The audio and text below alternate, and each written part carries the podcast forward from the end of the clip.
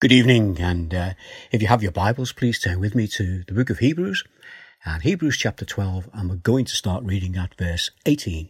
So, verse 18 of chapter 12. You have not come to a mountain that can be touched, and that is burning with fire, to darkness, gloom, and storm, to a trumpet blast, or to such a voice speaking words that those who heard it begged that no further word be spoken to them because they could not bear what was commanded.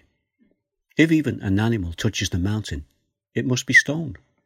The sight was so terrifying that Moses said, I am trembling with fear. But you have come to Mount Zion, to the heavenly Jerusalem, the city of the living God. You have come to thousands upon thousands of angels in joyful assembly to the church of the firstborn, whose names are written in heaven. You have come to God, the judge of all men, to the spirits of righteous men made perfect, to Jesus, the mediator of a new covenant, and to the sprinkling and to the sprinkled blood that speaks a better word than the blood of Abel. See to it that you do not refuse him who speaks. If they did not escape when they refused him who warned them on earth, how much less will we if we turn away from him who warns us from heaven? At that time, his voice shook the earth, but now he has promised once more, I will shake not only the earth, but also the heavens. The words once more indicate the removing of what can be shaken that is, created things, so that what cannot be shaken may remain. Therefore, since we are receiving a kingdom that cannot be shaken, let us be thankful and to worship God acceptably with reverence and awe, for our God is a consuming fire. Shall we pray? Our Father, we thank you again for these words that we read in this book of Hebrews, and we just ask that we might have understanding of them by the power of your Holy Spirit, that you might lead us, that you might guide us, and that we might come away this evening knowing that we've heard your voice. Our Father, speak to us through your word because we ask it in the name of Jesus. Amen. Amen. well, this passage here, Hebrews chapter 12, verse 18 through to 29, I've titled it A Contrast to be Considered. The first readers of this letter would have been among those who, prior to the death of Jesus, were encouraged to draw near to God by way of the law, the law that had been given to Moses in the wilderness. This was to be in anticipation of the arrival of the Messiah. Now that the Messiah is here, that is, Jesus, the way to draw near to God was through the power of the sacrifice that he has made so their faith was now not in the blood of animals, but in the shed blood of Jesus, the one who is the Lamb of God. Again, the first readers of the letter were Hebrews, Hebrews who had put their trust in Jesus. They knew that the new covenant is greater in every way to the old covenant, which has now served its purpose. And it's no longer the way to approach God. The curtain of division has been torn down, and the way is directly through Christ. One thing that has not changed, and that is God. He is the same. And He is the, still the same awesome God of the Old Covenant, as well as the God of the New Covenant. To put this in perspective, we have the negative side of the old way and the positive side of the new way. God is still God. Sin is still sin. But now our approach to God as it's as sinners, sinners who have been washed in the blood of the Lamb. And so this brings us to our passage tonight, Hebrews 12, 18 through to 29, where we have a contrast a contrast between the earthly Mount Sinai and the heavenly Mount Zion. So let's read uh, verse 18 through to 19 of Hebrews 12. You have not come to a mountain that can be touched and that is burning with fire, to darkness, gloom, and storm, to a trumpet blast, or to such a voice speaking words that those who heard it begged that no further words be spoken to them. Now, here the writer is referring to something that these people would know from their history. He's referring to the time that the law was given. That's in Exodus 19, verse 10 through to 13. Well, it's longer than that, but we're just going to read, uh, for the sake of this evening, verse 10 through to 13 of Exodus 19. And the Lord said to Moses, Go to the people and consecrate them today and tomorrow. Make them wash their clothes and be ready by the third day, because on that day the Lord will come down on Mount Sinai in the sight of all the people. Put limits for the people around the mountain and tell them, Be careful that you do not approach the mountain or touch the foot of it. Whoever touches the mountain is to be put to death. They are to be stoned or shot with arrows. Not a hand is to be laid on them. No person or animal shall be permitted to live. And only when the ram's horn sounds a long blast may they approach the mountain. So this was when the, the law was given to Moses. And in that short passage we've read, we learn four things. The first one is this that the Lord will come down to Mount Sinai in the sight of all the people. Secondly, the people had to be made clean, consecrated, ceremonially washed. Thirdly, they could only approach the mountain when the trumpet was blown. And fourthly, they, the people and the animals, could not touch the mountain and live. So back to Hebrews chapter 12 and verse 20 and 21, as the writer to the Hebrews says this, referring to this part of Scripture, because they could not bear what was commanded, if even an animal touches the mountain, it must be stoned to death. The sight was so terrifying that Moses said, I am trembling with fear.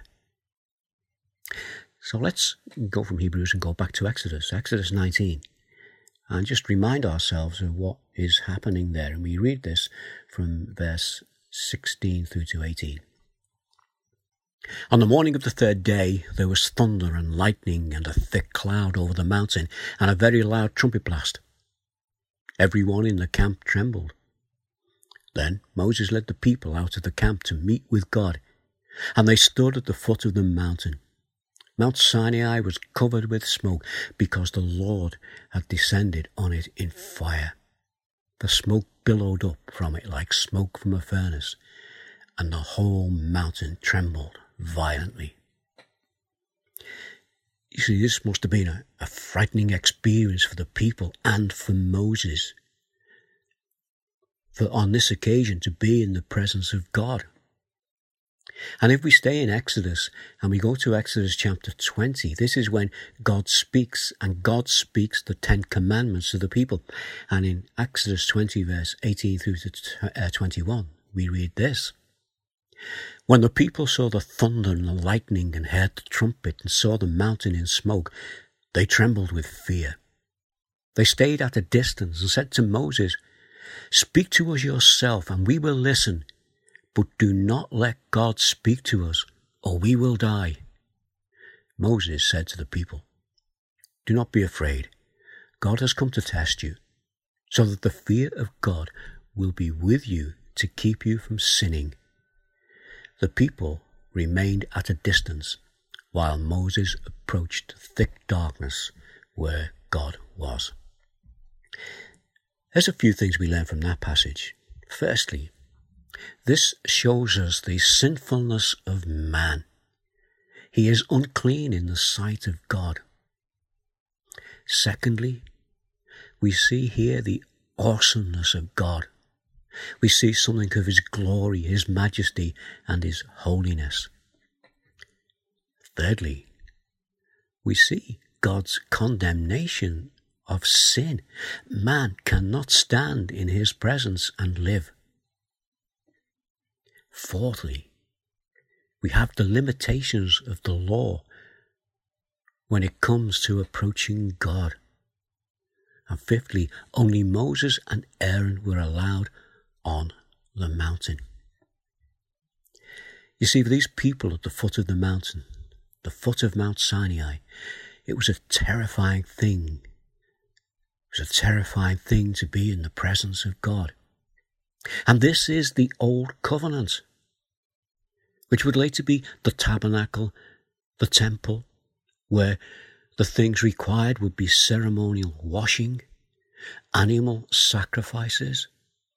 Only the priests could go into the holy place on behalf of the people, and only the high priest could go into the Holy of Holies once a year on behalf of the people's sin and behalf of his own sin. But now, as we come to verse 22 through to 29 of Hebrews 12, we have the contrast. Because this is what the writer is going to say. He's going to say, You haven't come to a mountain that is like this, but you have come to a mountain. Listen to how the writer tells the Hebrew believers that they should not go back to the old ways of Judaism. They are now in a different place. They are in Mount Zion.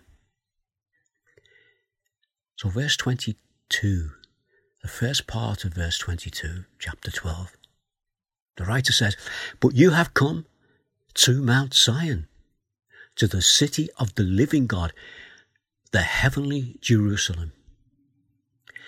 What does this mean? Well, the reference to Mount Zion is saying that in Christ you are citizens, you have citizenship. Mount Zion is the place where God dwells, not in the temple in Jerusalem, but in the city whose architect and builder is God. It's speaking of the heavenly Jerusalem, the heavenly Zion. And the writer to the Hebrews is saying, Your citizenship has been sealed. This is your home, not this world. You have your passport, a passport that has been changed. You are stamped with the blood of Jesus. I want us to go back into the previous chapter of Hebrews 11, that great chapter of faith, where we meet with the people of faith. And in verse 13 of chapter 11, we read this All these people, and this is speaking of those who've gone before, those who we read about in the Old Testament Abraham, Isaac, Jacob, all these people were still living by faith when they died. They did not receive the things promised, they only saw them and welcomed them from a distance, admitting that they were foreigners and strangers on earth. And in that chapter 11, in verse 16, instead, they were longing for a better country, a heavenly one. Therefore, God is not ashamed to be called their God for he has prepared a city for them. So let's go back to Hebrews chapter 12, the second part of that verse 22, and then on to the first part of verse 23. You have come to thousands upon thousands of angels in joyful assembly to the church of the firstborn, whose names are written in heaven. This is an insight into what this place is like. This is a place where God is praised. The word here, firstborn, I understand that on this occasion, this word is plural, the firstborn, meaning the church. The second part of verse 23 through to 24 in chapter 12 of Hebrews you have come to God, the judge of all, to the spirits of the righteous made perfect, to Jesus, the mediator of a new covenant, and to the sprinkled blood that speaks a better word than the blood of Abel. I think we need to read that one again because there's so much in it. He's saying to them and to us, this is where you are in Christ. You have come to God, the judge of all, to the spirits of the righteous made perfect, to Jesus, the mediator of a new covenant, and to the sprinkled blood that speaks a better word than the blood of Abel. Now, to understand some of this, we need to go back to Hebrews chapter 10. We read this in verse 30 of chapter 10. For we know him who said, It is mine to avenge, I will repay, and again the Lord will judge his people. So, what this verse is saying is that we walk in the fear of the Lord. He is judge. But we're not being terrified of Him. Why? Because Jesus has taken our punishment. And Jesus is our mediator who sits at the throne of God. Why is this better than Abel's blood? Well, Abel's blood cries out for vengeance, and the blood of Jesus cries out for mercy and forgiveness. I want us to turn to 1 Peter and the first two verses of 1 Peter chapter 1. To God's elect, exiles scattered throughout the provinces of Pontus, Galatia, Cappadocia, Asia, and Bithynia, who have been chosen according to the foreknowledge of God the Father, through the sacrificing work of the Spirit, to be obedient to Jesus Christ and sprinkled with his blood. Through the sanctifying work of the Spirit, yes, to be obedient to Jesus Christ, yes, and sprinkled with his blood. When we come to verses 25 to 26 of Hebrews chapter 12, we have a warning. This is what those verses say. See to it that you do not refuse him who speaks. If you did not escape when they refused him who warned them on earth, how much less will we? If we turn away from him who warns us from heaven. At that time his voice shook the earth, but now he has promised once more, I will shake not only the earth, but also the heavens. After the writer showing the contrast of the approach to God under the Old Covenant and the approach under the New Covenant, the writer is here referring back to where we started in this letter. So we're going to go back to Hebrews chapter 1. We're going to read the first four verses and we're going to read that into relation what we've just heard. This warning that is actually being repeated here is a warning that was given in chapter 1. Hebrews 1, verse 1 to 4. In the past, God spoke to our ancestors through the prophets at many times and in various ways. But in these last days, He has spoken to us by His Son, whom He appointed heir of all things, and through whom also He made the universe. The Son is the radiance of God's glory and the exact representation of his being, sustaining all things by his powerful word.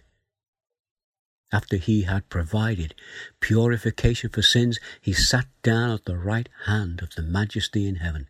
So he became as much superior to the angels as the name he has inherited is superior to theirs. So again, this is an encouragement for us to listen to the voice of Jesus. The last verses of this chapter 12 speak of the return of Jesus. They speak of the new heaven and the new earth. They speak of the fact that in Jesus we are citizens of God's kingdom. Therefore, because of that, we can praise and worship God as we boldly approach the throne of grace, but always being aware of who our God is. So Hebrews 12, 27 to 29. the words once more indicate the removing of what can be shaken, that is, created things, so that what cannot be shaken may remain. Therefore, since we are receiving a kingdom that cannot be shaken, let us be thankful and so worship God acceptably with reverence and awe, for our God is a consuming fire. So there we have references to the return of Jesus, references to the new heaven and the new earth. And just to finish this evening, I want to finish with a verse from Revelation, Revelation 3, verse 11 through to 13. I am coming soon. Hold on to what you have, so that no one will take your crown. The one who is victorious I will make a pillar in the temple of my God. Never again will they leave it. I will write on them the name of my God and the name of the city of my God, the New Jerusalem, which is coming down out of heaven from my God, and I will also write on them my new name. Whoever has ears, let him hear what the Spirit has to say. So there we have it. A contrast between the old and the new covenant. A contrast about the meeting on two mountains and the difference. Mount Sinai was the place where the law was given. And then we have that new place, which is the New Jerusalem. And that's what we look forward to. Let us pray. Father, we thank you for this short time we spent around your word. We've covered so much, and there's so much here for us. Help us to digest it by the power and the guidance of your Holy Spirit, that we might understand these words, that we might be able to praise you in the way that you have ordained that we should, as we come to you in the name of Jesus. We've seen these two mountains, Mount Sinai, where the law was given, and Mount Zion, the New Jerusalem, the place which is our home. We ask these things in the name of Jesus. Amen.